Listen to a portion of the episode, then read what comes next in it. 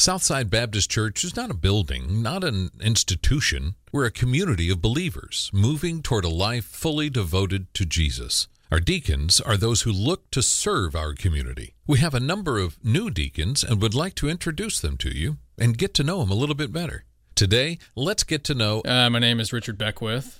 I have been here at this church now for six years, over six years. Yeah, and uh, I've been participating in the music ministry ever since then. I Uh, appreciate that. You do a great job. well, thank you. It's I do it for the Lord. Good. Do it for the Lord. So you've been here six years.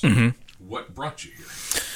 So interestingly enough, um, my grandma Carolyn Clark has been a member here for about thirty plus years, and uh, so um, it was one one afternoon. Uh, I had lunch with her at the Loop in San Marco, and I told her I was interested in singing, and I had thought about you know maybe going back to my old church, All Saints Episcopal, just down the road, and maybe singing in the choir. And she said, "Well, wait a minute, you know I, my church is right down across the street. Why don't you go talk to Cindy Graves and uh, they can, you know, you can get more information about about singing in the choir." I said, "Okay." So we finished lunch and uh, I went over and met with Cindy. And while I was talking to Cindy, she was signing me up for choir, regardless if I really even wanted to. she doesn't wait. I mean, she just signed signed me up. Uh, I gave her all my information and everything, and so there you go. And I showed up uh, that Wednesday um, for rehearsal for choir practice, and um, uh, my very first Sunday was, I believe, the Sunday after Easter. I believe that was my very first Sunday in 2013. It was more just kind of finding a place that you felt like you could serve. Exactly. Yeah. Yeah, exactly. At, before that, I had started um, listening to more of the uh, Gaither vocal band and all of the those uh, those Harmonies gospel songs. yeah. and I thought, you know, I really would like to do that. And uh, I, I ended up um, prior. When we back up, but prior to to coming to the church uh, that year, I, I I attended the singing Christmas tree, and I just felt this connection with it. And this wasn't my very first one. I've been coming to those things pretty much all my life. Uh, whenever they would have it, Grandma would invite the family, and we'd go. And um, but I that that one in 2012, it's Christmas of 2012. I felt this connection, like you know, I should be up there. I should be up there singing. So anyway, So tell me about the even before that. Tell me about how you kind of came to faith in Christ. Uh, Tell me that story. Those are always fun. yeah, yeah. My mine's probably going to be boring, uh, quite honestly. Uh, I grew up in church. Um, my mom and I um, attended All Saints Episcopal Church, um, and so my parents divorced when I was young. I was I was um, not even three years old, and so uh, she and I uh, went to All Saints down the street from here, and uh, every Sunday. I mean, it was every single Sunday.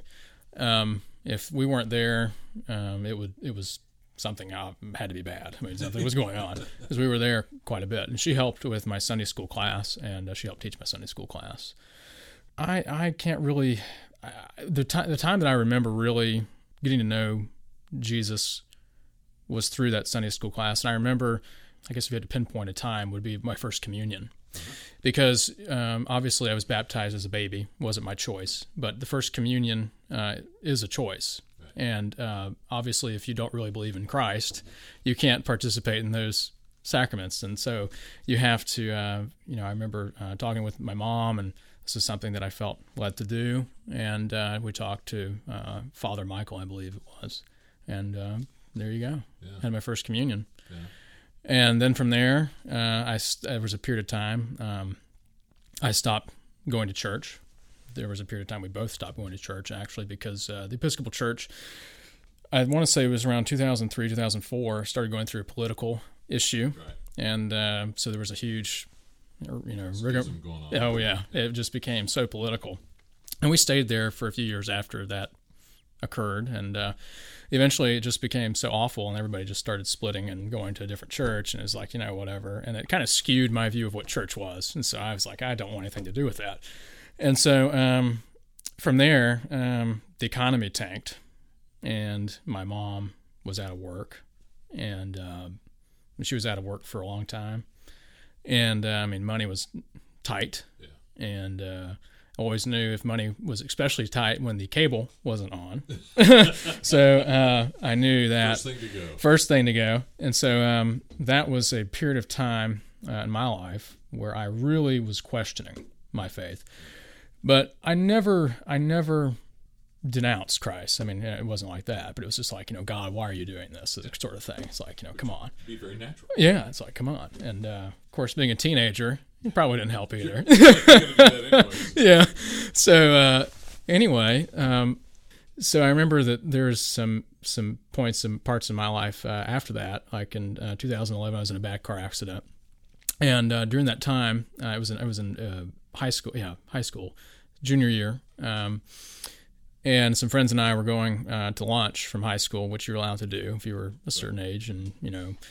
Uh, so we went and uh, went off Powers Avenue, leaving Wolfson High School, and and car pulled out in front of us. We hit it and went across two lanes of traffic and hit a concrete pole. And luckily, none of us were severely hurt. Um, but I wear a gold cross necklace that my mom got me when I was about 12 years old, and that just dug right into my uh, my chest. And I, you know, I felt this pain, but I didn't realize what it was until I got to the ER, and there's this cross that was Embedded embedded in my chest. And so I thought, wow, if that isn't a wake up call. Yes, God. yes, God. So I okay. Um, so I mean, that was really from there. I really started to to really, you know, say, look, you know, I was just thinking all wrong to begin with, with this being angry. You know, this is this is all part of a greater plan, and it actually turned out to be part of a greater plan, as I came to find out. Right. So, um, and uh, so from there, when I came to this church um, in 2013, I was baptized. I made the actual decision myself to be. Uh, the first time wasn't good enough, so I I, I uh, had to be immersed, you know, uh, dunked, and so uh, the sprinkles didn't do it. So uh, I got dunked by Gary here in the sanctuary. I believe it was October of 2013. I believe. So, um, yeah, that's my story. So how? I mean, going from Episcopal to Baptist. That's a big liturgical gap there. How did you How did you adjust to that change? You know, I liked I I like I like the formalities of the Episcopal Church to a degree. I love the pipe organ, which is why I'm always hovering around Betty the postlude. I love the pipe organ. And at the Episcopal Church, you have that, but you don't have, you know, you don't have the other instruments that in other music that Not a lot of bass playing. not a lot. There's really not. No, it's the organist. The organist There with go. pedals. That's about as much bass as you're going to get. And um, but it is a big difference. But I, I I didn't find it overly difficult. Um, obviously they're both Protestant Right. denominations. Uh, uh, what I do like about the Baptist denomination is the use of Scripture, and um, they, you know, the, the Episcopal Church does not. I mean, the Scripture is important, but they're not like the sermons don't have as much Scripture as like what Gary, a typical Right. sermon Gary would give, and so uh, it, it wasn't. I feel like the the Baptist Church is far much more about Scripture. Yeah. So who, uh, other than the the cross embedded in your chest, who was kind of? Can you tell me somebody who kind of um, was important in your spiritual growth? There may be some ones.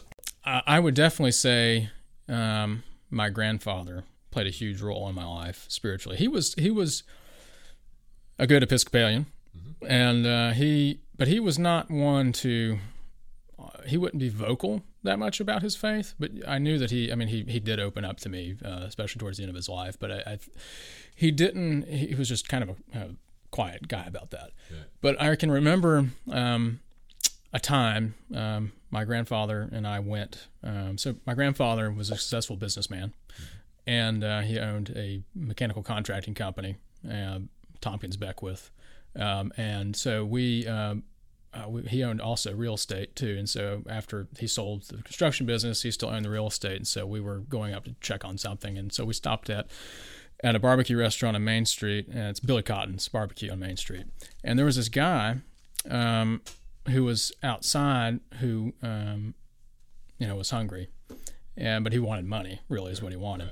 And so my grandfather said well you know uh, if, you know I, i'm not going to give you any money but are you hungry? And he said yeah so um, um, we went inside the restaurant and papa bought him lunch and then uh, as we left he gave him a hundred dollar bill and I was just kind of okay. Well, this is interesting. And then when we leave, he says, "Don't you dare tell a soul what I just did. Don't even tell your grandmother. Don't even tell your grandmother. Especially don't tell your grandmother." but I realized, uh, and I didn't realize it at the time until I started getting older, that he, that's just one example. He did things like that. Um, and there's a biblical context to that. You should never, you should always give joyfully, Right. by the way, right? And that's what it tells us. We should always give joyfully. And it's really, you shouldn't brag about what you're doing. You shouldn't tell anybody. Don't do it in front of others. Don't do it in front of others. Exactly. Except for he, yeah, he wanted to show me, teach me a lesson, which is what he was doing. But, uh, yeah. That's awesome. So that That's was just one story. example. That's Yeah. a good good one to, to keep in mind. And, I've never forgotten it. oh yeah, Yeah. I don't, I don't think you ever will. either. No, That's I awesome. won't.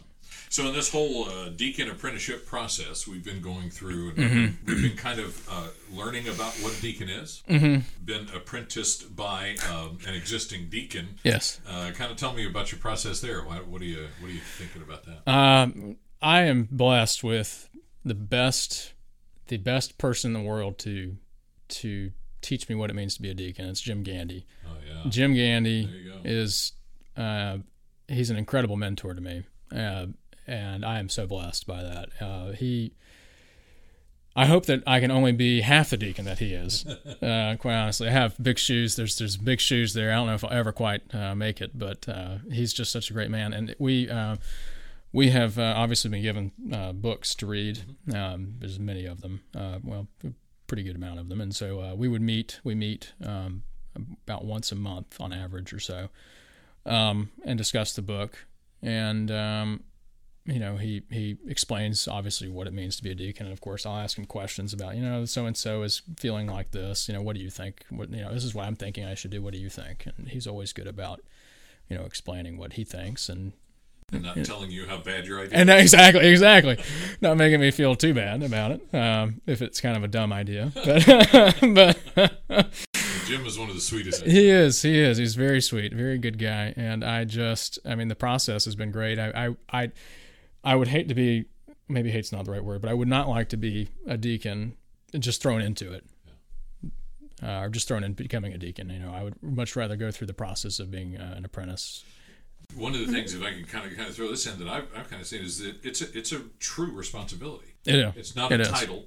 right? It's not a it's not a placeholder. You're there to serve. Exactly. Yeah, you're there to serve. You're not there to be served. That's right. And that's something that serving in the music ministry has really taught me. Yeah. It's not about, Yeah. you know, being served. It's about serving others and using your gifts to be able to bless others And sometimes sacrificing to and sacrificing. Absolutely, a big part of that. All of you do, uh, just in time, if nothing else. But Right. practice and time and learning, and then you know all the rest. It takes it takes a lot. It does, and you're involved in that too. I am. Yeah, and it, it does take a lot. and, and it's like that. So looking looking into now, we're kind of coming to the end of the apprenticeship time period, Mm-hmm. uh, and you'll be like a deacon out there on your own. Yeah, Uh, what do you kind of hope to see that that process do in your life? I hope it makes me grow more. So I hope to be able to to be a blessing to other people and to be able to help people when they're going through a difficult time. I love helping people. Uh, I'm in the healthcare industry. I work in that industry, so I love helping people. Um, but I- hope to, you know, also uh, I hope that it's an experience that helps me grow in my faith and continue to, you know, expand in my my faith journey with Jesus. And Do you feel that the process we've done thus far has helped you in, in your, your personal faith journey? I do believe so. It's almost impossible to serve someone and not learn something. Oh, absolutely. I mean, when you when you when you serve, uh, you you know when you communicate. Ser- part of serving is communicating with other people Yeah. and hearing their story. And I love to hear other people's story, and so you always learn from somebody. And I love that. Um, and that can teach you of things maybe you shouldn't do, also, or you should do, or things you should do, right? Um, and so, I mean, I I, I love that, Good. and I'm excited for that. Well, thank you for your service. Thank you for your willingness uh, to serve the body. I know that uh, we're all excited about it, and I know that you're going to be a great deacon. Thank you. I appreciate it, Gary. Thank you. Thanks for listening. We invite you to make plans to join us at Southside for our deacon ordination service on Sunday, February 2nd, 2020 at 5 p.m. This will be an inspiring time of worship and celebration as we set apart some remarkable men and women to serve our community through the deacon ministry. If you want more information about Southside, please visit our website, ssbc.org.